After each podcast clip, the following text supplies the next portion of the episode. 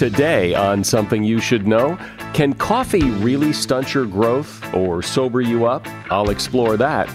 Then, the troubling truth about generic drugs, despite what drug companies and the government say. They've been saying there is no difference between the brand and the generic.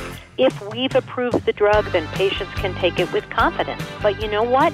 The neurologists, the cardiologists, the psychiatrists, they have noticed difference in their patients. Also, the sun. Find out why a little sun is really good for your health. And figuring out the best career for you and how to get ahead. One of the big mistakes that people make is that they assume that the job that they're supposed to get is supposed to match their major in college or some particular topic that they always thought that they were going to love, rather than actually focusing on a different set of issues, which is what's deeply important to you. All this today on Something You Should Know. If you have to hire someone, what's the best way? Referrals? Well, maybe that could work. But just because somebody knows somebody who knows you doesn't necessarily mean they're qualified. Or you could pull out that file of random resumes that came in during the last six months. Maybe there's somebody in there. Maybe. Now, I, if you're hiring, you need Indeed. Indeed is your matching and hiring platform with over 350 million global monthly visitors according to Indeed data, and a matching engine that helps you find quality candidates fast. As a business owner, I've found that hiring the right people, well, there's just nothing more important. Don't leave it to chance or a referral or a random resume. Use Indeed. In the minute I've been talking to you, 23 hires were made on Indeed, according to Indeed data worldwide. Indeed's matching engine is constantly learning from your preferences. So the more you use Indeed, the better it gets. And listeners of this show will get a $75 sponsored job credit to get your jobs more visibility at Indeed.com slash something. Just go to Indeed.com slash something right now and support this show by saying you heard about Indeed on Something You Should Know. Indeed.com slash something. Terms and conditions apply. Need to hire? Oh, you need Indeed. Something you should know. Fascinating intel, the world's top experts, and practical advice you can use in your life. Today, Something You Should Know with Mike Carruthers. Hi, welcome. Yeah, I got a note the other day from someone who said, You have the most interesting advertisers on your podcast. And I know a, lot of companies want to advertise on this podcast because I guess the word is out that for many of those companies, the Something You Should Know audience is very responsive. And if you hear an advertisement on this podcast that sounds interesting, I hope you will check it out and think about doing business with them because when you do, that helps them decide to come back and advertise, and that supports this podcast. And any of the advertisers who have promo codes or websites that you need to check out, all of those links are in the show notes. First up today, if you love and crave your morning coffee fix, you may have also wondered about those things you've heard about coffee that are problematic. Well, let's take a look at some of them. First is that coffee dehydrates you, and this idea stems from the fact that caffeine is a diuretic and that makes you lose water. However, in studies, researchers found no evidence that moderate consumption of any caffeine containing beverage leads to fluid loss in excess of what's ingested. Basically, the fluid going out is replaced by the fluid coming in. You've probably heard that coffee sobers up drunk people. And no one's really sure where that started, although I know I've seen it in like old movies and stuff. But there is absolutely no evidence anywhere that anything in coffee can counteract the effects of alcohol. Coffee stunts your growth. I remember hearing this when I was a kid, and, and this actually started back in the early 1900s when Postum, which was a coffee alternative made from roasted wheat bran, wheat, and molasses, they began a smear campaign denouncing coffee's effects on people's health, especially children. And it worked. Ads terrified parents by telling them that coffee stunted their children's growth and would make their kids jittery, nervous, and unable to learn in school. But there is nothing in coffee that has anything to do with a person's growth. And that is something you should know. So, here is my perception my recollection of what I know about generic drugs boiled down to a paragraph. And that is that for the longest time, I have heard and I have been told and I have believed that generic drugs are just as good as name brand drugs. They're equivalent. And that any difference between a generic drug and its name brand equivalent is cosmetic. It's the design of the pill or the color of the pill. But in fact, they are exactly the same. And you, as the lucky consumer, well, you get to pay less for the generic drug and get the same therapeutic effect as the name brand drug.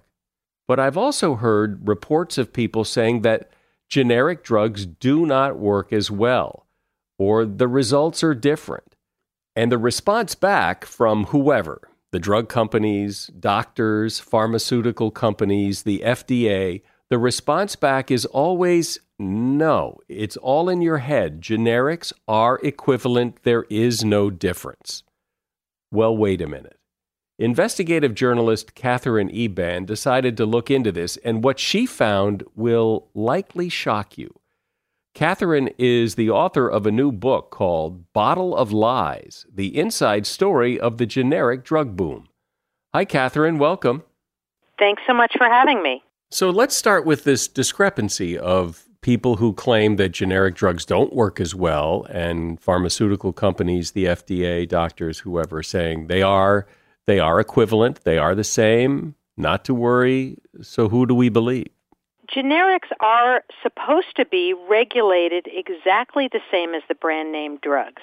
But in my investigation, which took a decade and took me to four different continents, what I found is that most of our generic drugs are manufactured overseas in India and China.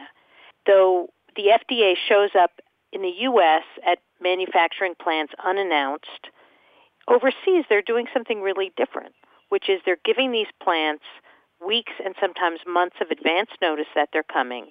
And these plants are staging their inspections. They're fabricating data, quality data. They're cleaning up bird infestations. They're shredding documents. And this is all basically to present a picture of a uh, a plant that's following all the rules and regulations. So, in fact, um, the generic drugs that Americans are getting, in many instances, are not what they are supposed to be on paper.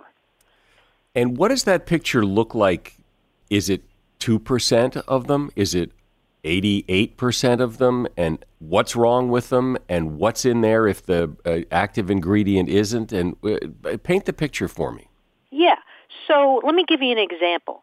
Uh, in the book, I follow a young FDA investigator named Peter Baker. And over the course of five years, he went into 86 drug plants in India and China. And in 67 of them, he found elements of data falsification and deceitful practices. So that's about four fifths of the plants he inspected. Let me just explain why that's so important. So the, the FDA does not require these plants to test the final drug product to make sure that it's safe and effective. What they do require is that the plants record minute by minute all of their manufacturing steps in data that basically spells out that the drug is safe. That's the data that these plants are fabricating. So as a result of that, the FDA ends up approving drugs that are not bioequivalent. In some instances, they've had glass fragments in them.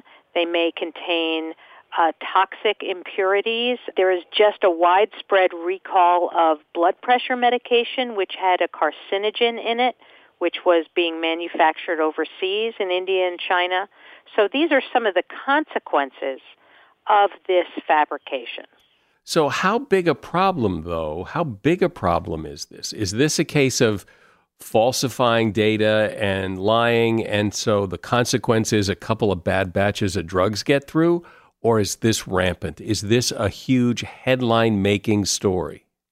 when when I've mentioned some of these drug recalls that have occurred because of carcinogens in the medication or glass particles in the medication, those aren't small little recalls. Those are millions and millions of pills.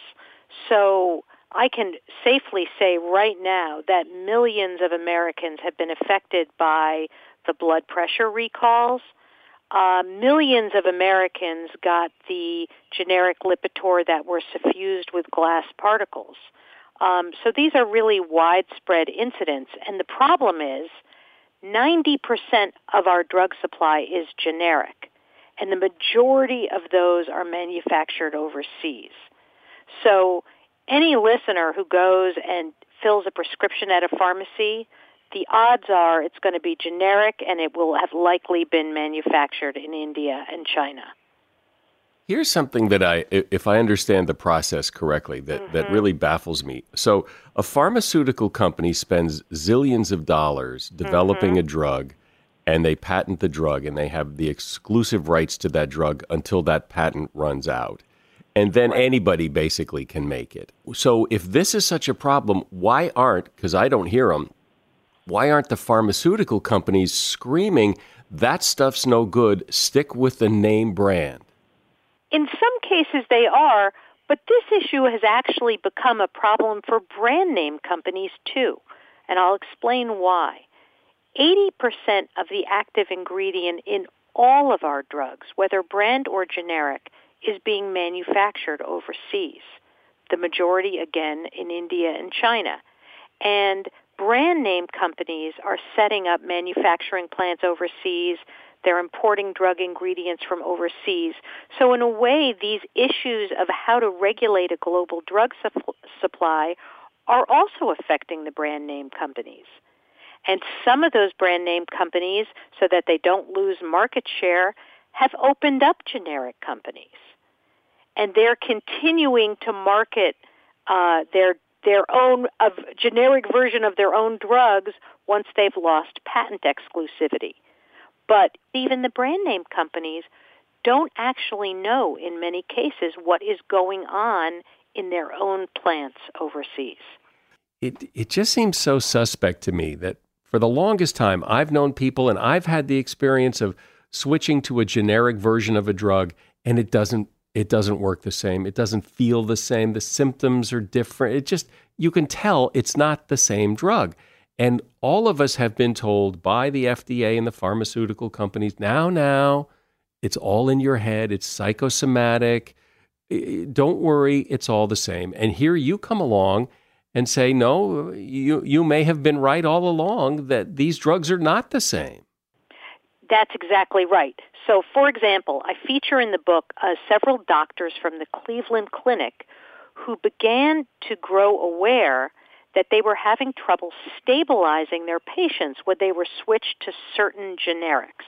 For example, there was a doctor who treats heart transplant patients, and the Cleveland Clinic pharmacist got concerned about a certain Indian generic, which was an immunosuppressant.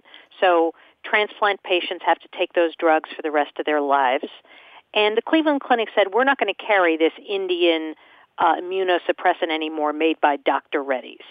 So they cleared it out of the pharmacies, but then, you know, their patients get discharged. They go to a pharmacy. They get dispensed the Dr. Reddy's tacrolimus, and you know what? They wound up back in the ER with symptoms of organ rejection. And in fact, one of these patients died. Um, and so that is a case in which, you know, it's very hard to control what version you get switched to, and it does have real, it can have real consequences for patients. My conversation today is with investigative journalist Katherine Eban. She's author of a new book that's really blowing the lid off the generic drug industry. It's called Bottle of Lies The Inside Story of the Generic Drug Boom. As a listener to something you should know, I can only assume that you are someone who likes to learn about new and interesting things and bring more knowledge to work for you in your everyday life. I mean, that's kind of what something you should know is all about. And so I want to invite you to listen to another podcast called TED Talks Daily. Now, you know about TED Talks, right? Many of the guests on Something You Should Know have done TED Talks. Well, you see, TED Talks Daily is a podcast that brings you a new TED Talk every weekday in less than 15 minutes. Join host Elise Hu. She goes beyond the headlines so you can hear about the big ideas shaping our future. Learn about things like sustainable fashion, embracing your entrepreneurial spirit, the future of robotics, and so much more. Like I said, if you like this podcast, something you should know, I'm pretty sure you're going to like TED Talks Daily. And you get TED Talks Daily wherever you get your podcasts. So, Katherine, when doctors and drug companies, when they say, oh, no, no, no, you're wrong, the mm-hmm. drug is exactly the same and has the exact same active ingredient, and, and, and anything that you think you're experiencing different, it, it's you, not the drug. Well, they're saying that based on something. They're saying that because they believe something. Where did where where did they get sold this bill of goods to reassure their patients there's no problem? I think it's because the FDA has been telling us all of this. You know, they've been saying there is no difference between the brand and the generic. There is no difference between different generics. If we've approved the drug, then patients can take it with confidence. But you know what? The doctors who prescribe drugs that require very precise dosing are not comfortable with this. So the neurologists, the cardiologists, the endocrinologists, the psychiatrists, they have noticed difference in their patients. And the way that I got started investigating all of this, uh, you'd be interested. I was contacted in 2008 by a radio show host uh, a guy named Joe Graedon who runs the People's Pharmacy. Oh, sure. I, I've known Joe for a long time. Yeah. And he said to me, all these patients are contacting me, writing to me, saying they feel these strange symptoms when their drugs are switched. And he said, I've gone to the FDA and I brought this to their attention, and they've told me it's psychosomatic. You know, the drugs look different, they're a different shape, the patients are reacting because of that. And he didn't buy it. So he said to me, you know, we need somebody with real investigative firepower to look into this issue. And my investigation basically took me 7,000 miles away from the FDA headquarters to try to figure out what was happening in the manufacturing plants making these drugs. Is there a concern here of of the baby in the bathwater that yeah there are some problems, but are there some straight up stand up players, and and we need to not paint everybody with a broad same broad brush here? You know there are. I mean there are companies that have clean inspectional records. They don't appear to be cutting corners and fabricating data. Um, you know I think it's kind of a perfect storm of a globalized drug supply, companies that are operating far away from the oversight of the FDA, you know, an under-resourced regulator, um, and really a fundamental lack of information for patients. So, for example, if you buy a box of cereal, the labeling tells you where that cereal was made. And same thing with your shirt or your pants. But none of that information goes to consumers of medication. We don't know where our drugs are made, where the active ingredients are made, because the pharmaceutical companies have fought against it. Um, so I think there needs to be a kind of consumer revolution where patients become aware of these issues. But as a patient, I don't really care uh, where it's made. There's nothing I can do with that information. What I want to know is is it what it says it is? I, I don't care where where they put the goo in the bottle. I just want to know is it what it says it is? Right. And that is really hard to know. But that's why I'm telling patients that they need to be aware of how they feel because that's important information. I mean, there are patients who got all of these symptoms after they were switched, didn't attribute it to the the new generic that they were on and went on crazy medical odysseys seeing 10 doctors and specialists to try to figure out what was wrong with them you know until they realized well wait a second all of this started after I picked up this new prescription. Is it safe to assume that at the core of this problem is money that cutting corners and making generic pills that aren't quite up to snuff improves profits and that's what's going on? Or or is it just sloppiness? Is it people just not keeping their eye on the ball. You know, my investigation is showing that it's absolutely profits at the core of this because the companies want to be first uh, to market with their generic. They want market share. There's actually added incentives financially for the company that is first to market with a generic. And so in some instances, uh, the companies are, don't know yet how to make the drugs well enough. They're fabricating data and getting approval from the FDA, and then literally as they're selling the drug, they go back secretly into their laboratories to try to figure out how to manufacture it properly. Whoa, really? So, really. so so they make it up in the beginning and then try to figure it out later. That's right. And the FDA is making the claim, well, it's because of the change and patients aren't used to it and that's why they're complaining. And I suspect that there's actually a different reason why they're complaining because they're getting a drug that isn't bioequivalent because the companies don't know yet how to make it. So why doesn't, as you said in the beginning, the FDA announces weeks in advance that they're coming and they clean up their act for the inspection and all that.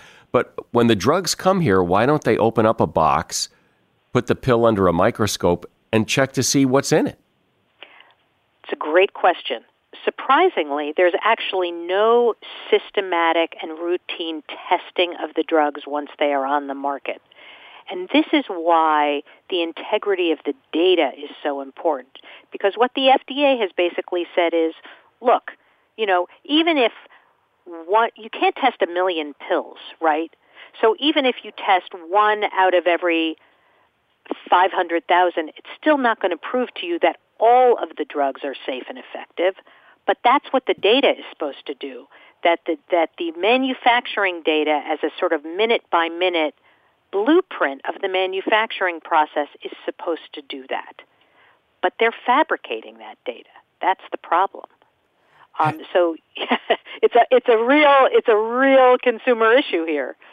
I still scratch my head and wonder because I think so many people have had an inkling because of all this.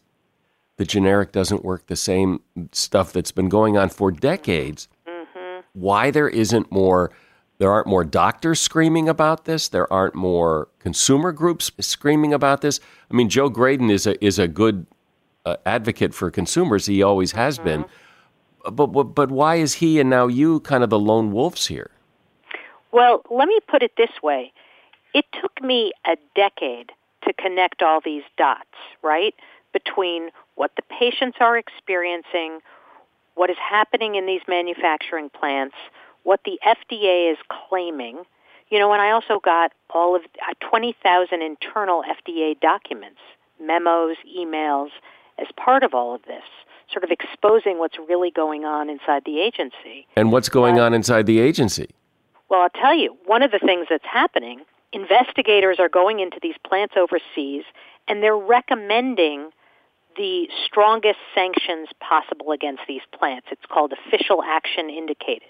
And it, and if you're if you're dubbed OAI, then you've got to immediately clean up your act or you could get a warning letter or an import alert. And back in Maryland, some of these bureaucrats are downgrading those recommendations. In other words, they're taking the plants off of the regulatory hook. They're saying, well, they promised to clean up their act, so we're going to trust them and we're going to trust that they're going to do that. Why? So I- what, what, what, what's in it for them to, what's in it for a regulator to put the public at risk? What's the payoff to them? Well, Less paperwork? great. It's a great question. Um, some of these regulators go on and get jobs in the generic drug industry. Gee, didn't see that coming. yeah, right. I mean, it's a revolving door scenario. Or in some instances, they're worried about drug shortages, right? And uh, you've probably heard about drug shortages where we don't have enough of critical, you know, necessary drugs. And so if they res- im- put an import alert on a plant, hey, there's going to be more drug shortages because we're not getting these drugs. And so in some cases that I've documented, they're making the decision better to get contaminated drugs or unsterile drugs uh, than no drugs at all. And those are some of the trade-offs. it's better to get contaminated drugs than no drugs at all. Uh, where's the? I mean, that's baffling. Why anybody would say that? Uh, uh how is a contaminated, useless, or altered drug better than no drug at all? I, I, I don't know. Well, you know, that's a great question. I mean, as somebody pointed out to me, uh, a drug that doesn't work is not a cost savings, right? Right. And I'll bet you that a whole bunch of your listeners have experienced a situation where huh, they picked up their prescription and their drugs just didn't work. So, given the state of affairs, and you've laid it out pretty well, but so now what? What do you do? What uh, what's a consumer of drugs supposed to do? If your listeners want to go to my website, which is katherineeban.com, I have a, a guide there of how to actually investigate your own drugs. Okay? So let's say you take a maintenance medication, you find out the name of the manufacturer. Then I provide a link where you can go into the FDA website and you can see has that manufacturer gotten a warning letter? What has the FDA found at their plants? Then you can go into a guide called the Orange Book, which is on the FDA's websites, and you can see a list of all the manufacturers that have been approved for a given drug. Obviously, people have enough to do in their busy lives and don't necessarily want to be Sherlock Holmes when it comes to their own prescriptions. But I think it is important for consumers to get somewhat involved in understanding who's making their drugs. Well, this is really big stuff. And it's interesting that people have been saying things for so long that these drugs don't work like the name brand drugs. And now there's proof that's true. Katherine Eban has been my guest. She's author of the book Bottle of Lies The Inside Story of the Generic Drug Boom. There's a link to her book in the show notes, and I've also put a link to her website where you can check out your own drugs if you like. Thanks for being here, Katherine. Thank you so much. Really fun to talk to you. From the beginning, your professional life has consisted of basically three pieces. First, you have to know how to get a job. Second, you have to know how to do the job so that third, you can advance in your career and get another job. So that's it. You get a job, you do a job, and you move on. And there really isn't a handbook to do these things. Most of us just we do the best we can. We maybe get some advice from someone with a little more experience, but but mainly we just try to figure it out as we go along. It turns out though that there is some science to this science that everyone should be aware of and can use in their own professional lives. Art Markman is at the forefront of this science. He is a professor of psychology and marketing at the University of Texas at Austin, and he has a new book called Bring Your Brain to Work Using Cognitive Science to Get a Job, Do It Well, and Advance in Your Career. Hi, Art. Good to have you back on the podcast. Oh, thanks, Mike. It's great to be here. So, explain why you decided to really get into this topic because I think it's important. I think that that that it fills a need. One of the things that, that I've noticed is that uh, career success involves a lot of things that you never learn in school. So, despite the amount of education people get, we, we don't necessarily learn how to interact effectively with people, how to be productive, how to be an effective leader. And yet, a lot of work in the field of cognitive science, where, where uh, I have my intellectual home, teaches a lot about the way people function and, and the way that we interact with others. And so I felt that drawing lessons from that field to help people get a job, to help people succeed at that job, and to help people manage the transition from one job to another would be uh, would provide insights that, that they wouldn't be able to get otherwise. Yeah, well, I think it's a great idea because I've I've noticed uh, certainly that there are some people who are good at some of that, like they're they're really good at getting jobs, they're really good at people like them and they get the job, but then they're not very good at doing the job. And then there are other people who do the job very well, but they're not particularly good at selling themselves and getting the job. So there's a lot of uh, uh, people get a little bit of this, but not all of this. That, yeah, and they they end up learning by trial and error most of the time because they assume that there isn't really a base of knowledge that they could acquire that would actually give them principles for thinking about how to do these things effectively. So let's uh, let's touch on all of them if we can. And and what's the hit me with some of the main points of let's start with how to get a job. Yeah. So there's several facets here. One is to try to figure out uh, where your values are uh, at any given moment. Because one of the big mistakes that people make is that they assume that the job that they're supposed to get is supposed to match their major in college or some particular topic that they always thought that they were going to love rather than actually focusing on a slightly different set of issues, which is what's deeply important to you? Is it success? Is it helping others? Is it tradition and family? And trying to structure uh, the jobs that you apply for around those values because the fact is that you're going to have to learn a ton in order to be able to do whatever job that you get. So you really want to find things that, that begin to fit those values you have and and to really ignore that advice that says you've got to follow your passion i think what you really have to do is to find things that that feel like a good fit with you are with, with who you are and then learn to love those things. So that's that's one element I think another element is that you have to learn to think the way that hiring managers are going to think.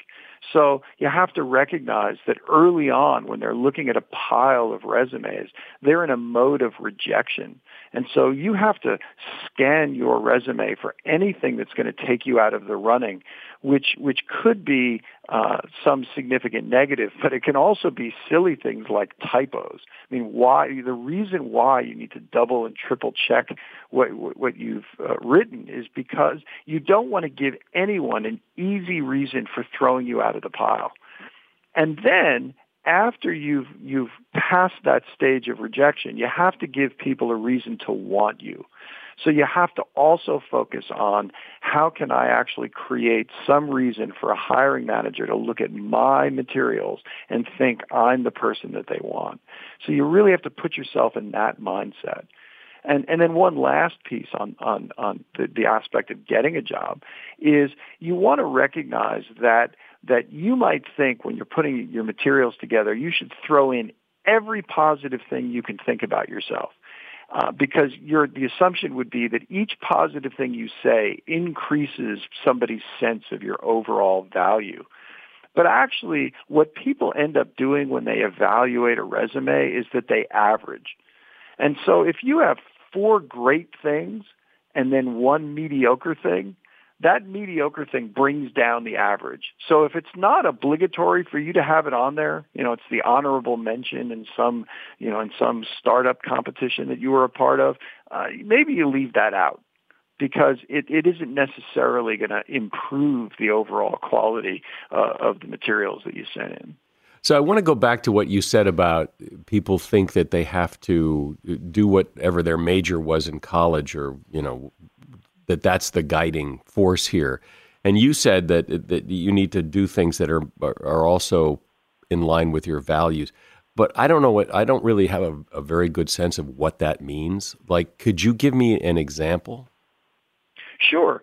So, um, so I, will give you an example on both sides of what you said. I mean, the first is everybody thinks, well, my major has to has to determine what I do, and and of course, you know, there are plenty of people who major in things like history. Well, just because you were a history major doesn't mean that the only job you're qualified for is historian, right? It, because uh, history majors have actually learned a tremendous amount about uh, researching through documents and about following the threads of stories over time that, that can be really valuable for understanding what's going on inside of an organization. So on the first piece, uh, your major doesn't necessarily have to determine what you do for a living. On the second piece, the question is, what values do you have? And there are there are lots of, of well validated scales for those, but the values can be things like achievement. So, to what extent is is being successful uh, a, a significant value for you? Well, for some people, that's that's all they want. They just want to be successful in their career. For other people, they're they don't necessarily need to be the top dog. They just need to to to be able to do good work. Because for those for some people, for example, what they care about is benevolence. They want to be uh, they want to do things that are good for uh, for other people. And so they would like to work for an organization that they perceive as having a positive impact on the world, even though they don't necessarily need to be the leader or acknowledged as being a front runner in that organization. So you need to understand what your values are before you can figure out whether a particular job is likely to be a good fit for you long term. Well, you bring up something I, I, guess I've never really thought about, but when most people become a history major in college, if that's their major, isn't there usually the reason why is that maybe that's something they want to do after college? That the people don't major in something because it's just on a lark. It interests them, but they're going to dismiss it when college is over. Yes? No? Well, actually, if you look at the statistics, for example, here at the University of Texas where I work, only 4% of the students in, in the College of Liberal Arts, which includes departments like history, only 4% of those students go on to graduate programs in the area that they studied. So actually, most of our students are going off to do something other than the, the particular major that they had. So they they might find history or political science or psychology or sociology interesting, but they don't necessarily want to be uh, uh, someone who is a historian or a psychologist or a sociologist. But they want to use those skills uh, in order to be successful in their career. That really surprises me, but it, it is what it is. I, I, I, would have never guessed that. I would have thought it was much higher. The percentage would be much yeah. higher. That that if you major in sociology, it's because you want to work in sociology. So yeah, no, it's yeah, it's fascinating that it doesn't work out that way. But here's the interesting thing: one of the things universities don't do a very good job of is actually telling students the complete set of skills that they have that that they got as a result of being part of that major. And so because 96% of the students go off to do something else, they often aren't able to articulate their skills very well when they enter the job market for the first time. As a result, liberal arts students often make less money on their first jobs than uh, students from majors like business who have an easier time articulating what they're capable of but 10 years down the line, the difference in pay between the business majors and the liberal arts majors vanishes because actually the skill set for liberal arts students uh, is, is often quite useful for succeeding in business contexts.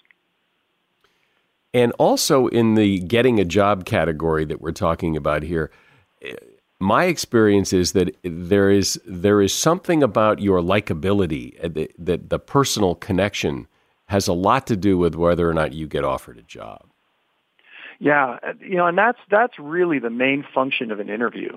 When after after they finally call you in for the interview, they've decided that you more or less have the qualifications for the job. I mean, every once in a while they make a mistake and discover in the interview process that you're not really uh, a good fit for the job from a skill standpoint. But 95% of what they're trying to figure out in in the job interview setting is whether there's whether you're somebody that they want to work with, whether whether you engage them in a way that will make you a good colleague.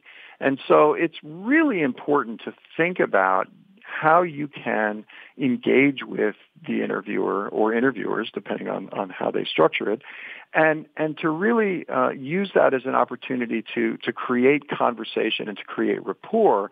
You don't necessarily want to be shelling off, and you also don't want to freeze up. I think a lot of people have such fear of evaluation that they, they, they worry, well, I don't know if I'm going to give the right answer, so I shouldn't say very much, rather than recognizing that the real purpose of each question is to start a conversation and then to allow the kind of back and forth that, that creates uh, a sense that you'd be an interesting person to have around. Let's move on to uh, doing the job let's start with communication because it's a big thing in, in the workplace these days. part of the problem with our distributed workforce is that we, we actually end up engaging in interactions with people that are really not ideal. The, the human ability to communicate is optimized for small numbers of people communicating in real time, face to face, in visual contact. And, and, that, and that enables us to use all sorts of aspects of our communicative ability. We can use tone of voice, we can use uh, gestures, we can use facial expressions. And the further away you get from that, the harder and harder it is to communicate. And so much of the communication that we do in the workplace these days is done through text. For example, we either send instant messages or we send emails. Uh, and so you can't hear somebody's tone of voice. Often when you write a request to somebody, it feels very terse. You can come off as feeling, uh, as sounding really demanding when in fact you were trying to sound friendly. So it's important to understand the the factors that lead to good communication and then to understand how the various other modes of communication in the workplace can actually make it harder to communicate so that you can actually become better at using all of those modes uh, as well as possible. Yeah, I've everybody's had that experience of the electronic communication can really be misinterpreted. Yeah, uh, absolutely. You know, and and one of the things that's really important to do on the other side of that is to clarify as as much as you can. If if you uh, in real conversation, if somebody says something you don't completely understand, you can stop them. In fact, if you're in visual commun- contact with them, you can just give a quizzical look and they'll often stop and say, I think I lost you. When in, in email, for example, somebody asks you to do something, if you're not 100% sure of what to do, clarify. You have to ask more explicitly than you might have to do if you were having a conversation with someone. Because the last thing you want to do is to misinterpret a request and spend several hours doing the wrong thing. Yeah, well, and, and another big part, it seems to me, uh, where people miss the boat about keeping a job and doing a job well is they think that that it be, kind of begins and ends with the work. That as long as you do the work, you're fine. But there's more to it than that. Yeah, no, no, absolutely. I mean, for one thing, you're trying to create relationships in the workplace. I mean, a lot of your success at work in the long term is actually dependent on the kinds of relationships that you create you know, it's funny they, you know, there's a there's this sense that that a really good salesperson is able to sell something to somebody that they don't really want for an absurd amount of money, and maybe that's a good salesperson if if you're only going to interact with them once. But but really great salespeople are the ones who get you exactly what you need for the right price. Because now every time that they contact you and say that they have something you need, you're receptive to hearing them again. And so it's it's all about relationships. Whether you're selling a product, whether you're trying to you know engage with a colleague, when you develop that level of trust, uh, that goes above and beyond just the work that you did because now that that level of trust enables uh, your opportunities for advancement. It, it, it supports uh, your ability to take on new responsibilities. And so, you know, I think we undervalue those kinds of relationships in the workplace. All right, so we've talked about getting a job and doing a job. Let's move on to moving on from your job, moving up in your career? So now, uh, you know, there's several aspects of moving on, right? One one aspect, of course, is that uh, that that there are times where you just feel like you've stagnated in your in your current job, and and at that point, you know, before you you, you find yourself getting so thoroughly bored that you're not doing a a good job anymore, you really want to start looking for that next position. And that means understanding what those qualifications are going to be for that job, potentially getting additional education, whether it's uh, an advanced degree, whether it's taking other courses or doing things online, but preparing yourself for that next phase. You want to re take another look at your values because they change over time early on in your life, you might think achievement is the most important thing, and then you might shift and think, you know what, doing good for humanity is more important for me right now. So you might decide that the career path you're on isn't quite the right one. And, and then you actually want to enlist a lot of the people in that social network that you have to, to help you to get that job even people within your organization. I mean, letting people know that you're looking uh, to move forward can be useful because they may actually keep you in mind when a position opens up and, and groom you for that. So you want to have people who are helping to move you forward in, in the organization. And, and really the best leaders are ones who are trying to develop the people who work for them because A, that makes the organization better, and B, any good leader who helps people to advance creates long-term allies within the organization, people who now feel like they owe a piece of their career uh, to that leader. And so it's a, it's, a, it's, it's a great strategy in which you give something to someone else that actually pays dividends for you. When you're looking to move up, and there's always pressure on everyone that, you know, you need to move up, but, but sometimes people don't want to move up. They want to stay where they are. They like what they do. They they don't because they're a good salesman don't necessarily want to be a sales manager. They want to be a salesman. Oh yeah, and I and, and I think it's really important again to be thinking about those values, you know, and not to adopt other people's values because because the culture says that or because other people in your life say that. If you're in a job in which you find it fulfilling, you enjoy the day-to-day interactions, you uh, it, it, it pays uh, a salary that, that that allows you to live a lifestyle that you appreciate, well, then you're in a great position. And and and the fact is, it is dissatisfaction that tends to drive us to do new things. When you are satisfied with something you're doing, it does not create motivation to change. And so when when you're completely satisfied with what you're doing, hey, ride that. You know, very few people are lucky enough to to really feel completely satisfied with with core aspects of what, what's going on in their lives. Well, I think for anyone, if if they are to look back at how their career has gone to this point, it's just kind of haphazard. It goes the way it goes. It kind of has a life of its own. You do what you do, but but it's interesting to hear that there's some real science to how to do this better. Art Markman has been my guest. He's a professor of psychology and marketing at the University of Texas, and his new book is called Bring Your Brain to Work Using Cognitive Science to Get a Job, Do It Well, and Advance in Your Career. Thanks, Art. I appreciate you coming back. Yeah, well, thank you so much. I, I really appreciate it. While we've all been told to stay out of the sun to prevent skin cancer and aging of the skin, Staying in the sun can help a lot of other things as long as you don't overdo it and use sunscreen. According to a study in Sweden, avoiding the sun can be just as detrimental to your lifespan as smoking cigarettes. The study looked at 30,000 Swedish women over 20 years old and found that life expectancy for those who avoided the sun was as much as 2.1 years shorter than the lifespan of those who spent a lot of time in the sun. Women who had more sun exposure were at a lower risk for developing several diseases, including diabetes, multiple sclerosis, and heart disease. While sun does age your skin, hurt your eyes, and cause skin cancer, it can also improve your mood, help you sleep better at night, improve acne and psoriasis, and boost vitamin D levels. And that is something you should know. Follow us on Twitter. We're at somethingYSK. I'm Mike Carruthers. Thanks for listening today to Something You Should Know.